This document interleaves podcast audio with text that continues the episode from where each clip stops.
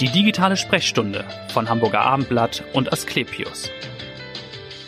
Unsere vier Herzklappen sind wie Ventile. Das bedeutet, wenn sie nicht richtig öffnen, wenn sie undicht sind oder nicht vernünftig schließen, dann kann das zu großen Problemen führen. Zu welchen darüber wollen wir heute sprechen in der digitalen Sprechstunde. Mein Name ist Vanessa Seifert und ich freue mich auf Dr. Shima Lorber. Sie ist Fachbereichsleiterin der Vizien-Sprechstunde. Vizien, das sind Veränderungen an den Herzklappen, kann man an dieser Stelle nochmal kurz erwähnen, in der Abteilung für Kardiologie am Asklepios Klinikum Harburg. Herzlich willkommen. Hallo, vielen Dank, Frau Seifert. Ja, Frau Dr. Lorber, was sind so die häufigsten Herzklappenerkrankungen?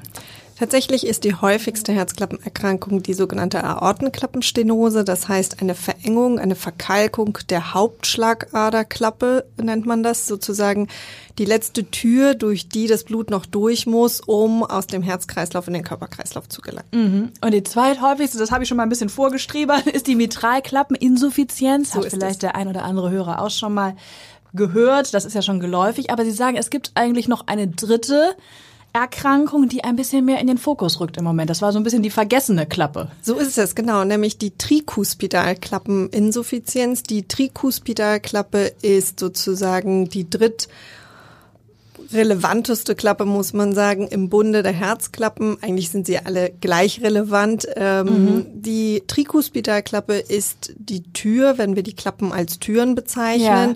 zwischen der rechten Vorkammer und der rechten Hauptkammer des Herzens, ist also so ein bisschen eine Barriere zwischen Herz- und Lungenkreislauf. Deshalb ist das ähm, tatsächlich sehr, sehr ausschlaggebend, dass diese Herzklappe gut funktioniert.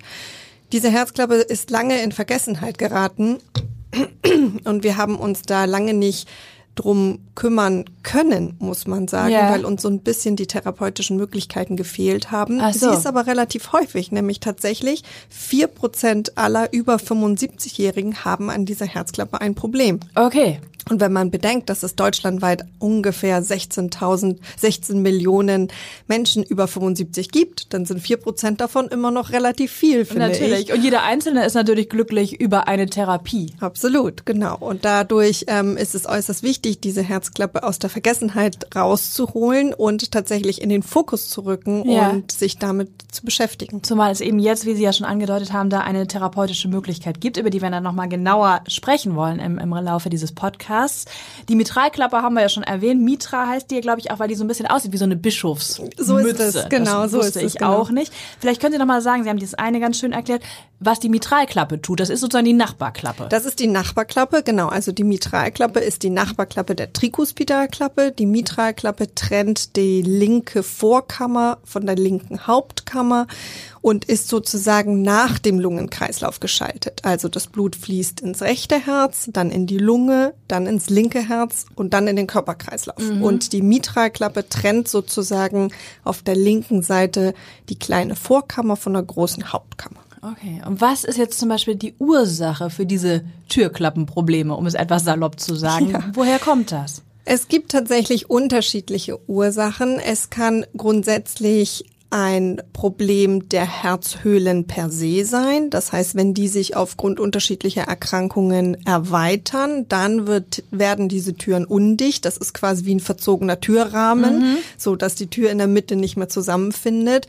Aber die Herzklappen können natürlich an sich Probleme haben durch Alterserscheinungen, yeah. Verkalkungen, aber auch, es gibt manchmal vor allem bei der Mitralklappe angeborene Veränderungen, die im frühen Alter gar nicht so richtig auffallen, aber dann im älteren Jahrgang durch die höhere Beanspruchung dann doch undicht werden, weil bestimmte Strukturen nicht mehr halten. Diese Herzklappen beide, sowohl die Trikuspidalklappe als auch die Mitralklappe, sind so ein bisschen so wie die Segel eines Segelschiffes. Ja. Ähm, das heißt, es sind große Flächen, die mittels Seile in Anführungszeichen festgehalten werden. Und diese Seile können reißen. Genauso okay. wie beim Segelschiff ja. auch. Wenn eine große Böe kommt, dann kann das mal Wumms machen genau. sozusagen. Genau. Ähm, also sehr plastisch dargestellt, ja, ja, aber, aber im Grunde Bild. genommen so sich vorzustellen. Und das würde bedeuten, dass die Herzklappe undicht wird weil das Segel quasi durchschlägt, weil mhm. er das nicht mehr von diesem Seil nicht mehr gehalten wird. Und das kann sehr, sehr häufig an der Mitralisklappe passieren, aber auch mal an der Trikospidalklappe. Die Trikospidalklappe per se ist häufig tatsächlich immer eine Folgeerscheinung. Also die Undichtigkeit so. der Herzklappe ist immer eine Folgeerscheinung anderer Herzklappenerkrankungen mhm. oder anderer Grunderkrankungen. Okay. Wie ich schon gesagt habe, dass die Trikuspidalklappe vor dem Lungenkreislauf geschaltet ist, sind natürlich grundsätzlich Lungenerkrankungen möglicherweise mit ein Grund für die Undichtigkeit ja. dieser Herzklappe, weil der Druck hoch wird in mhm. dem rechten Herzen und dadurch diese Herzklappe zu sehr belastet ist und nicht mehr gut zugeht. Das heißt also, andere Erkrankungen, Vorerkrankungen spielen eine Rolle, aber Absolut. Sie haben ja auch gesagt, bei diesem Segelbild, um darin zu bleiben, die Seile werden, sind dann nicht mehr so stabil, reißen vielleicht schneller. Also das heißt, es betrifft vor allem eine ältere Patientenschaft dann schon? Absolut, ja. genau. Das ist also die Trikospidalklappeninsuffizienz ist absolut die Erkrankung für ältere Patienten. Mhm. Es gibt ganz, ganz seltene Fälle, junge Patienten. Meine jüngste Patientin mit dieser Erkrankung war tatsächlich, ich glaube, 45 Jahre alt, ja. Mutter von drei Kindern. Ähm, das war sehr, sehr außergewöhnlich für diese junge Dame. Mhm. Und gab es da, was war die Ursache in dem Fall? Das war relativ schwierig. Wir haben ganz, ganz lange diverse Formen der Diagnostik bei ihr betrieben, vor allem weil wir ähm, ja häufig davon ausgehen, dass die Trikuspidalklappeninsuffizienz nie alleine die Erkrankung per ja. se ist, sondern ja. immer Folgeerscheinung von irgendwas anderem. Deshalb haben wir sehr, sehr intensiv nach einer Grundursache gesucht und haben sie tatsächlich nicht gefunden. Letztendlich haben wir die Dame dann doch ähm, unseren Kollegen der Herzchirurgie vorstellen müssen zur Operation und der Operateur der natürlich vor Ort ist und sozusagen reingucken kann ins mhm. Herz, was wir ja nicht so gut können, ja. ähm, sagte, dass die Herzklappenstruktur erweitert war. Was jetzt der Grund dafür ist, wir ja. haben es letztendlich nicht definitiv klären können. Mhm. Vielleicht nochmal die Kernfrage, was sind so Warnsignale? Was sind erste Symptome für jemanden, der dann spürt, da stimmt was nicht und es könnte mit dem Herzen zu tun haben? Ja, das häufigste bei der Trikuspidalklappeninsuffizienz, aber auch bei der Mitralklappeninsuffizienz sind Wasser in den Beinen, also geschwollene Beine, mhm. Knöchel bis hin zum gesamten Unterschenkel, manche sogar bis zum Oberschenkel, aber auch und sehr, sehr typisch für die Trikuspidalklappeninsuffizienz, also die Herzklappe auf der rechten Seite, ist Wasser im Bauch. Mhm. Das heißt, eine wahnsinnige Umfangsvermehrung, eine Erweiterung des Bauchumfangs durch die Flüssigkeit, die sich in der Bauchhöhle sammelt.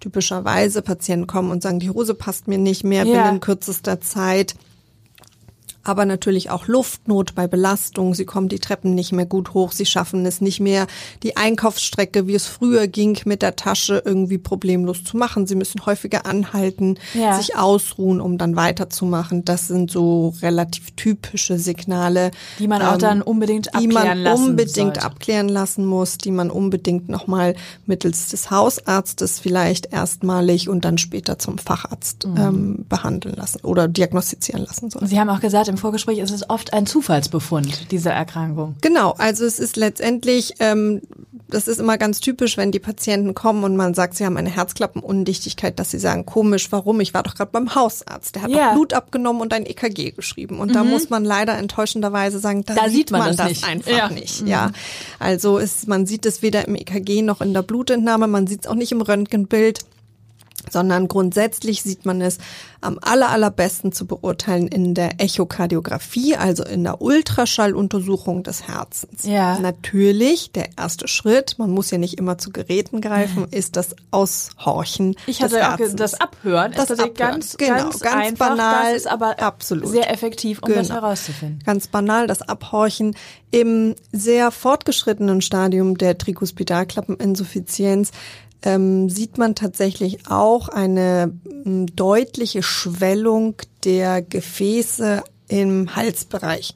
Das würde man sofort auch. Das würde man sehen, genau ja. in einer bestimmten Lagerung, einer Oberkörperlagerung.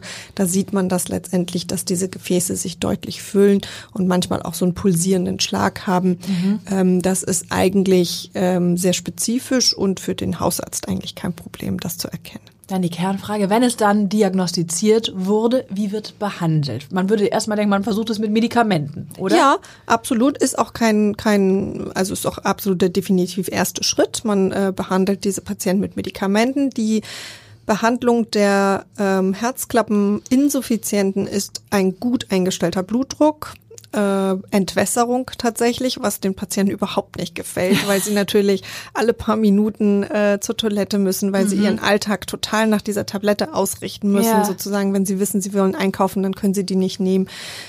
Das ist extrem schwierig, aber leider tatsächlich effektiv und ähm, in der Tat eine erste Wahl der Behandlung. Über welchen Zeitraum würde das dann laufen? Lebenslang, Lebenslang, muss man sagen.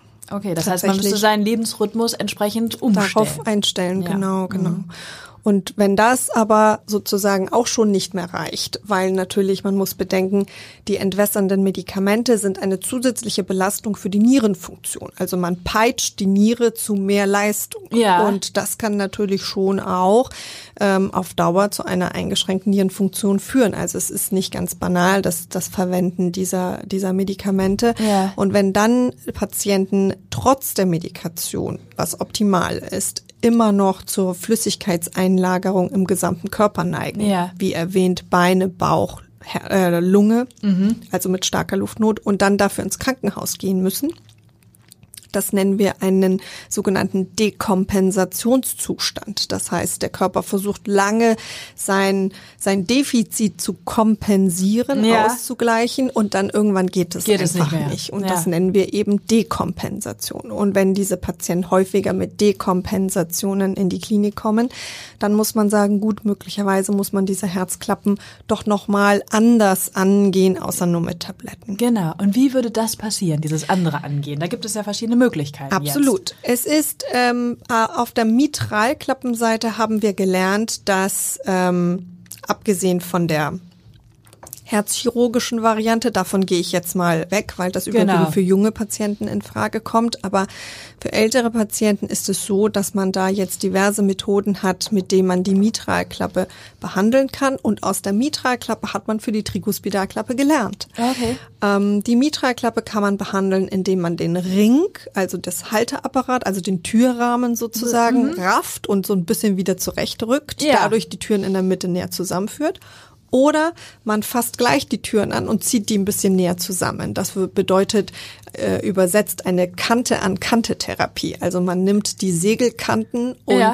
setzt eine Klammer, ein Clip in der Mitte okay. und bringt die so ein bisschen näher zusammen. Das ist dieser Mitra-Clip? Das ist entweder der Mitra-Clip oder seit 2019 auf dem Markt der Pascal. Das sind zwei unterschiedliche Firmen, okay. haben für den also für den Anwender unterschiedliche Ansätze, mit denen man das behandeln kann, unterschiedliche Vor- und Nachteile.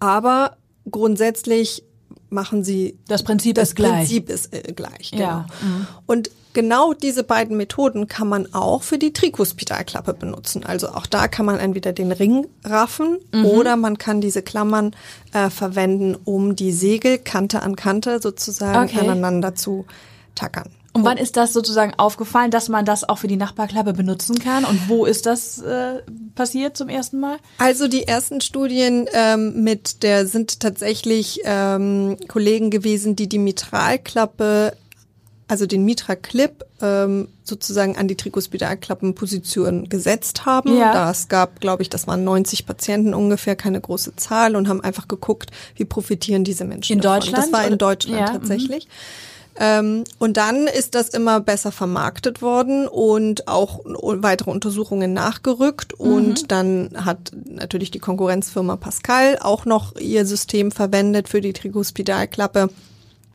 Und dann letztendlich ist es mittlerweile schon gar nichts ähm, Spezifisches oder wie soll ich sagen, gar nichts Besonderes, Besonderes sondern ja. es wird äh, tatsächlich gut angeboten. Ja.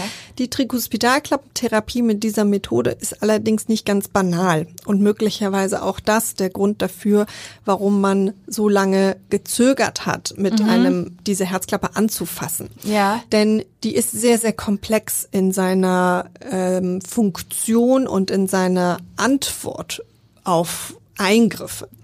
Ähm, und man hat lange nicht verstanden, warum bei manchen Patienten dieselbe Behandlung so anschlägt und bei anderen anders. Das Okay. war ähm, wirklich lange Zeit ähm, Thema vieler, vieler Studien und Untersuchungen.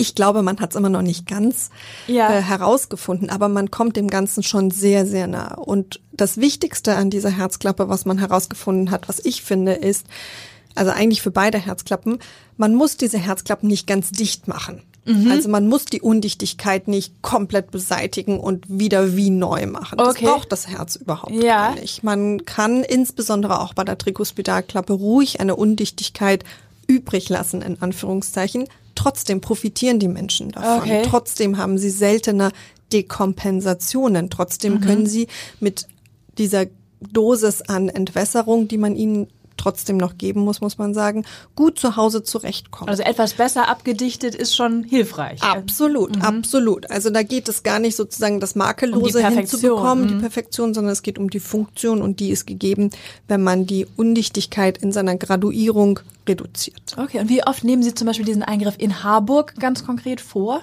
Wir haben jetzt 2000, Anfang 2020 tatsächlich damit erstmalig begonnen. Wie gesagt, 2019 sind so diverse neue Systeme auf den Markt gekommen ähm, und 2020 haben wir damit zum ersten Mal äh, begonnen und sind jetzt, glaube ich, über die Zeit tatsächlich erst so bei 20 Eingriffen. Ähm, Insgesamt Das, insgesamt, genau. Das sind so noch relativ wenige, aber wie gesagt, das hat auch damit zu tun, dass das eine hochkomplexe Herzklappe Ja. ist und man da doch viele Untersuchungen braucht, um genau einzuschätzen, welchen Patienten nützt es und welchem Patienten bringt es schon leider nichts mehr. Mhm. Okay. das ist ähm, genau. Das, Und bei der Mitralklappe, jetzt bei der Nachbarklappe, wie viele Eingriffe sind das zum Beispiel vergleichsweise? Die Mitralklappe machen wir relativ häufig. Da Ja. machen wir ungefähr bis zu 40 äh, Patienten pro Jahr. Vielleicht noch mal ganz kurz, wie lange dauert so ein Eingriff? Es ist natürlich individuell, wie immer wahrscheinlich, aber wenn Sie jetzt schon sagen, da ist es auch etwas komplexer noch mal als bei der Mitralklappeninsuffizienz. Wie lange dauert so ein Eingriff? Das ist schwierig. Zwischen, also die schnellste Herzklappenintervention, die ich persönlich gemacht habe, war vom sozusagen Auflegen des Patienten auf den OP-Tisch bis zum Ablegen 65 Minuten. Ja. Das ist relativ schnell gewesen. Ja. Ähm, aber es dauert tatsächlich auch mal drei, dreieinhalb Stunden. Sie müssen sich das vorstellen, das ist so ein bisschen wie aus der Entfernung zu fischen. Also, ich weiß nicht, ob Sie früher auf dem Jahrmarkt das kennen, diese Ja, Enten, die man überall, genau, dieses Enten- Entenangeln so aus der Ferne.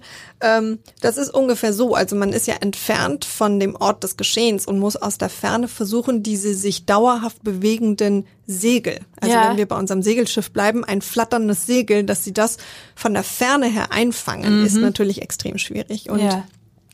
Da habe ich hervorragende Echokardiographeure, die mich begleiten. Also mein Auge sind sozusagen, Mhm. die mm, haben die ganze Zeit eine Ultraschallbilder, äh, stellen sie mir zur Verfügung und äh, weisen mir den Weg, wo ich hin muss. Also Ja. Mhm. es ist eine extreme Teamarbeit. Es ist, es bedarf viel Kommunikation, miteinander sprechen und ähm, da kann nicht jeder machen, was er Nee, will, sondern man muss viel miteinander reden und der Echokardiographeur sagt, warte kurz, ich muss das machen. Der Interventionell sagt, okay, ich warte auf dich, er muss Geduld haben, auch nicht so ein bisschen auf eigene Faustdinge machen, sondern es ist eine absolute Teamarbeit und Ja. ich habe da hervorragende Menschen an meiner Seite. Und wie lange dauert es, bis der Patient sozusagen wieder sein altes Leben führt? Wie lange bleibt er dann bei Ihnen? Ist der sozusagen sofort auch wieder geheilt? Sie erholen sich relativ schnell, denn wir machen die Untersuchung über die Leiste. Das Ja. heißt, wir setzen eigentlich keine großen Schnittwunden, die heilen müssen oder schmerzhaft sind.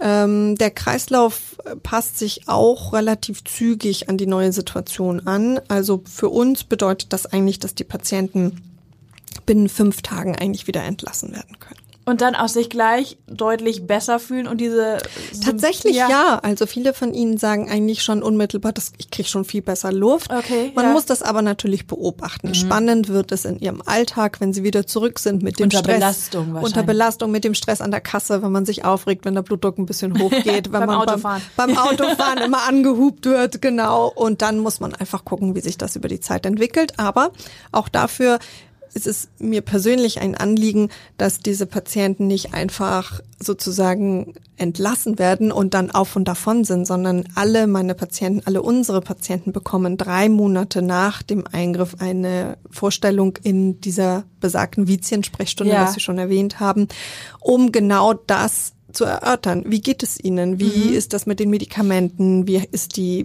sozusagen, wie haben Sie sich, haben Sie davon profitiert? Was macht die Luftnot? Was macht Ihre Belastbarkeit? Wie sieht das aus? Wir machen auch immer eine Ultraschallkontrolle ähm, und gucken, wie ist das Endergebnis, äh, wie viel Undichtigkeit ist noch übrig, ist das vertretbar ja. oder ist das doch anders, hat es sich nochmal anders entwickelt. Einfach auch, weil diese Herzklappen so dynamisch sind und so tatsächlich sich wahnsinnig verändern und sich und sehr abhängig sind von vielen anderen Faktoren, die man nicht alle beeinflussen mhm. kann. Ja, vielen Dank schon mal bis hierhin. Und zum Abschluss nochmal zu Ihnen ganz persönlich. Warum sind Sie Ärztin geworden und warum, warum das Herz? Ähm, also letztendlich ist es tatsächlich ähm, so, ich habe in der Schule hatten wir, wenn ich ganz kurz zurückgehen äh, darf, in der Schule hatten wir ja die Möglichkeit, Praktikas zu machen, um herauszufinden, was man machen will. Mhm. Und ich habe Praktikum gemacht bei der Polizei, ja. beim Zahnarzt, beim Rechtsanwalt und ich glaube, in einer Tierklinik. Also ein breites Spektrum. Ein sehr breites Spektrum. Und als es dann darum ging, sich für ein Studium äh, zu bewerben, das ging damals ja noch über die zentrale Vergabestelle, habe ich als erste Wahl Medizin, als zweite Wahl Philosophie und als dritte Wahl Chemie gewählt. Also okay. ich war nicht Sie ganz entschlossen in meiner interessiert sozusagen. Ich ja. war nicht ganz sozusagen geradeaus fokussiert, muss man mm. sagen. Ich habe dann aber tatsächlich Medizin bekommen und meine Leidenschaft hat sich wirklich erst über das Studium mm. langsam entwickelt und etabliert. Es war war ähm, dann doch die Anatomievorlesung, ähm, die wahnsinnig spannend war und ich diese Bücher verzerrt habe wie ein perfekter Krimi irgendwie. Mhm. Das war ähm, ja, das war tatsächlich ein Prozess. Ja. Und letzte Frage: Was tun Sie, wenn Sie nicht in der Klinik sind? Was nicht so häufig ist. ja, also in der, in der raren Freizeit. Also ich habe, ähm, ich bin verheiratet mit einem wunderbaren Mann und ich habe einen Hund. Äh, ja. Wir haben einen Whippet, das ist ein ähm, Windhund, mittelgroßer Windhund. Und mit den beiden äh, verbringe ich viel, viel, viel und sehr viel Zeit. Ja, wunderbar. Vielen Dank, dass Sie da waren und so wunderbar Dankeschön. aufgeklärt haben. Und hören Sie gerne wieder rein in die nächste digitale Sprechstunde. Vielen Dank fürs Zuhören. Vielen Dank. Danke auch.